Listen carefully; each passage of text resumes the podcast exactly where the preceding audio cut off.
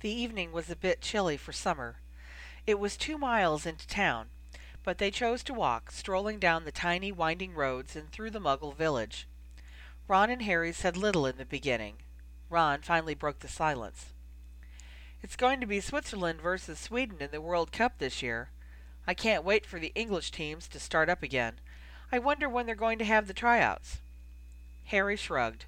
Ron waited for a moment and then tried again. That was an interesting question that Eloise asked yesterday. Do you think you might want to try out? Harry brightened a bit. Dunno, maybe. Yeah, it might be fun. I developed a few moves this week. I'd like a chance to use them in a game. You've been practicing a lot. I'd like to learn a few. Can you show me tomorrow? All right. They trudged along. It was twilight. The sun was taking a while to go down. Finally, they rounded a bend, and the Snout's Fair came into view. Ron pushed open the heavy wooden door, and Harry followed him into the pub. It was relatively busy. All the tables were taken, but there were several seats at the bar. Ron and Harry slid into two stools, and an elderly yet hearty-looking wizard with a large smile and a golden tooth who could only be Goldie Becker himself approached them to take their order. Do you have anything stronger than butterbeer? asked Ron curiously. Goldie grinned, revealing the famous golden tooth. Well, I suppose we do. How old are you boys? Eighteen, answered Ron. Harry was still seventeen, but his birthday was in a couple of weeks, and they were both of age anyway. I think that you are being old enough, Den, answered Goldie, pouring something murky and green into two small glasses. He placed them on the counter with a plunk and waited. Ron and Harry exchanged glances, and, like so many times during their friendship, each seemed to know what the other was thinking. Taking a deep breath, each of them reached for the glass and in one swift movement threw the drink down their throats. Harry coughed loudly and clutched at his chest. Ron grimaced and then grinned broadly. He raised an eyebrow at the bartender, grabbed Harry's glass in the same hand as his own, and pushed them back down the bar with a nod. Goldie refilled them with a flourish. Ron placed Harry's glass in front of him, raised his own high in the air, and said loudly, To the Summerer! Harry didn't speak, but he smiled shortly, clinked glasses with Ron, and downed the second shot. Neither of them coughed this time. Goldie stood by, watching appreciatively. You must be Harry Potter, he said, holding a hand out to Harry, who took it and shook it vigorously. Your father came in here several times with his friends. And you, he continued, looking at Ron, you must be the Weasley boy. Remus Lupin was in here last week, and mentioned that I might be seeing the two of you. Ron nodded, reached out his hand, and said, Yeah, I'm Ron. He liked Goldie. A moment later, a wizard drawled from across the room, Goldie, shut your mouth and send me another butterbeer extra. I'm empty over here. The bartender rolled his eyes at Ron and Harry, pulled out his wand, and sent a bottle flying across the room. That's twelve, Mr. Lipsit, he shouted at the men. I have been counting. Excuse me, said Goldie, who was now being asked to send several more drinks across the room. He pulled a round bottle out from under the counter and set it in front of Ron and Harry. A welcome gift, he said, and he nodded to the boys before moving to the other side of the bar. Ron poured Harry another shot and drank one himself. The liquid burned as it went down his throat, but Ron found he didn't mind so much. Harry's face was very red, and Ron realized that when he tried to talk, he couldn't feel his lips. He laughed through his nose, and Harry cracked the first real smile that Ron had seen in months. They both roared with laughter. An attractive middle-aged witch with long dark hair and form-fitting blue robes walked by them. Both boys watched her walk past them, with their mouths hanging open, and then started laughing again when she was out of earshot. Good thing Hermione's not here, said Harry solemnly, pouring them another drink. Hey, protested Ron. We have a very open relationship. I can look at other witches. Yeah, as long as Hermione's two miles away and doesn't see you, smirked Harry, ducking as Ron reached out to swat him on the head. The truth was, Ron thought, glancing over Harry's shoulder at the good-looking witch down the bar, it really didn't matter how pretty other girls were.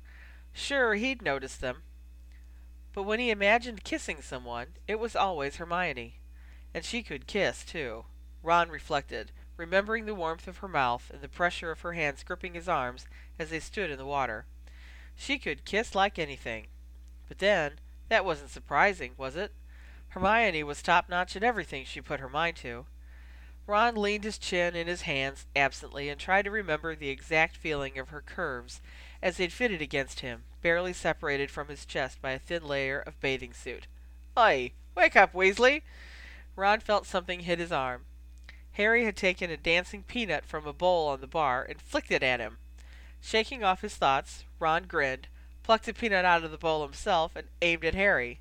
The boys entertained themselves for a while, dodging dancing peanuts and laughing uncontrollably as their aim became progressively worse. Harry was definitely in good spirits, and Ron was feeling very happy. His head was light, and he swayed slightly on his seat. He reached over to a nearby bar stool and picked up a worn copy of the Daily Prophet. Harry, he said excitedly, looking at the front page. Quidditch tryouts are starting soon. They're forming seven teams to start with for England. Look, Oliver Wood's been named captain of the Cannons. Brilliant! You should try out. He'd love to have you as seeker. Neville would make a good seeker for the Cannons, Harry mumbled under his breath. Ron stared at Harry, mouth open in mock surprise. What are you saying? You don't like the Cannons? Since when? Ron knew that the Cannons didn't have the best reputation in the world, but they had potential.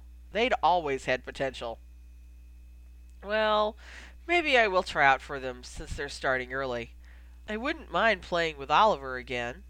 Besides, Harry added, I can always try out for Puddlemere later in the year when all the good teams are having tryouts. Ron whacked Harry over the head with an empty bowl. What makes you think you're good enough for Puddlemere, Mr. Big Shot? Harry ignored this last statement, rubbed his head, and frowned.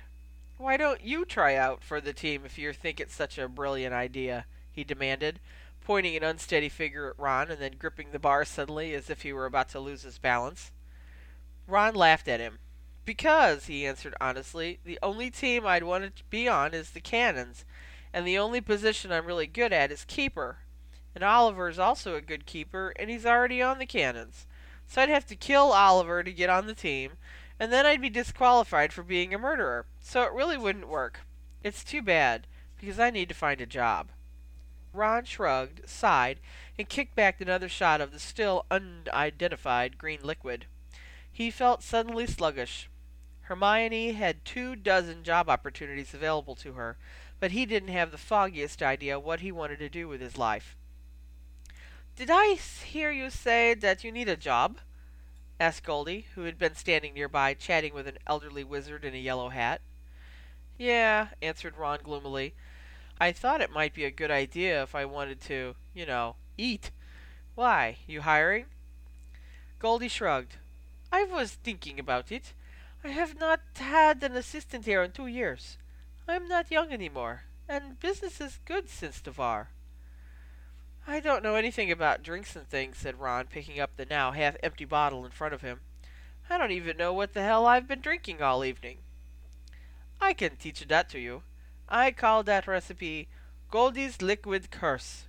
It's a secret, ancient recipe from my homeland. Tending the bar, it's not difficult. Can you cook? Ron blushed. It wasn't something he wanted to admit in public. Harry answered for him. Ron can make the best ruddy coffee and toast for miles. Ron looked over at his friend. Harry seemed overly cheerful. He wasn't sure whether to be relieved or concerned. Deciding not to worry, he turned his attention back to Goldie. There you have it. Making the drinks is like cooking, said Goldie with a smile. Come around this side of the counter, and I will teach you a, a few tricks. Goldie lifted the countertop to the right of him, and Ron, now feeling entirely dizzy, slid off the bar stool and wobbled behind the bar to stand next to Goldie. I'll be the customer, said Harry loudly, causing several patrons to turn their heads. Give me some more of this green stuff, bartender. Harry slammed the glass down to the counter so hard that a bowl of peanuts tipped over, and soon they were dancing all over the place. Goldie looked at Ron expectantly. Ron picked up the bottle in front of Harry, bowed, and said, Don't mind if I do. He then lifted the bottle to his own lips and gulped. First rule, said Goldie patiently, pulling the bottle out of Ron's hands. A bartender must not drink while he is working. No more drinking for you this evening. You will say instead, but of course. Ron cleared his throat, took the bottle back from Goldie, and said in a perfect imitation of the innkeeper's accent, But of course. And he poured Harry a drink, spilling a bit onto the counter. Wonderful! exclaimed Goldie, clapping Ron on the back. Now, clean up this mess that you have made. He stuck a dish towel in Ron's hands and pointed at the counter. Yes, said Harry solemnly. You have made a terrible mess, Mr. Weasley. I will not tolerate it. Ron swatted the towel at Harry and then deftly wiped up the place where he had spilled. You are natural! exclaimed Goldie with a hint of amusement in his eyes. You can come back tomorrow. Around seven? I will pay you thirty-five galleons every week. Plus, you may keep any tips that come your way. Deal? Deal, said Ron delightedly, shaking Goldie's hand. He had a job. A real job. He had to go home and tell Hermione. Come on, Harry. But Harry's head was buried in his arms, face down on the counter. He lifted his head at the sound of Ron's voice, glasses sideways, hair sticking out in all directions. What? he asked confusedly. We're going home. I have to tell Hermione that I got a job. And I didn't even have to write a letter. Come on. Ron pulled at Harry's t-shirt, and Harry fell off the stool, barely landing on his feet. Goodbye, boys, waved Goldie as they exited the pub. Bye, they waved back and wobbled down the road toward Lupin Lodge. The night air seemed to bring Ron back to his senses.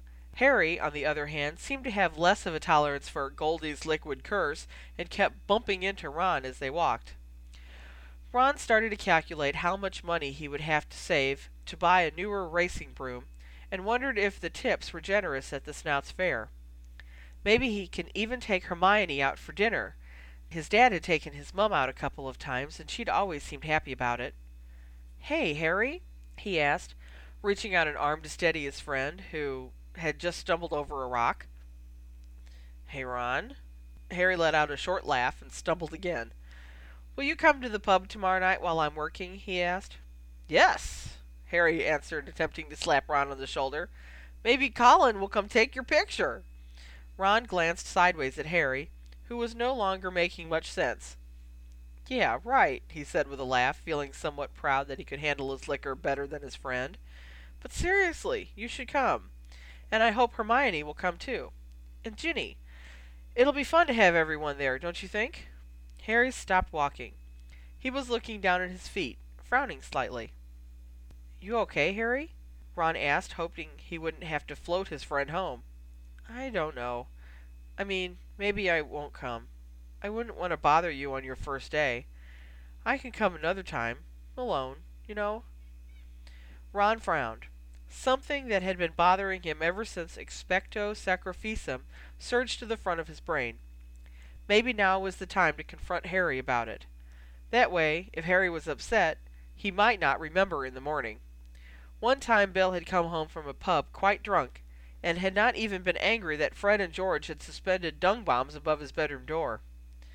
Harry, he began, trying to figure out how to best phrase his question. He and Hermione had discussed this numerous times in the past week. Hermione insisted that Harry cared deeply for Ginny, and that he just needed time to work it out. Ginny certainly didn't seem to be anxious or upset around Harry, but then again, she was a good actress, wasn't she? Ron hadn't even suspected that Ginny still cared that way for Harry until Hermione had told him in the library at Hogwarts. It had been quite a shock. A protective feeling overcame Ron, and he decided to be blunt. When are you going to tell her how you feel? It was the same thing that Harry had said to him during fifth year, after Ron had refused to go visit Hogsmeade with Harry and Hermione. He understood the feeling. He'd been so bothered by the realization of his feelings for Hermione that he'd managed to avoid her steadily for at least a month. Harry started to walk again. His hands were in his pockets, and he was walking quite fast, although not in a straight line. Damn, Ron muttered to himself and jogged a bit to catch up. Harry, wait up! Harry maintained his pace. Ron grabbed his arm. Harry stopped. Look, he said, I'm sorry, Harry. I didn't mean to interfere. It's just that you seem so unhappy all the time now. I just thought that now everything's over, well, you know, we can get on with things. Harry looked away. Finally, he said, in a very quiet voice, Can we just not talk about it right now? I don't want to talk about it, okay? Ron continued to stare. Okay, he said finally. But if you do want to talk, you know you can come to me, right? I mean, you've provided a shoulder for me more than once, mate. He cleared his throat. Right? Thanks, Harry muttered. Ron nodded, feeling a bit awkward. It wasn't often that he and Harry had to speak about their friendship. It was just there. And they'd certainly never spoken about Ginny. The words left an odd tension hanging in the air between them. Wanting to get rid of it, Ron grinned suddenly, shoved Harry to the side, and broke into a run. Race you! he shouted. He heard Harry's feet stumbling behind him and hoped that everything would be all right.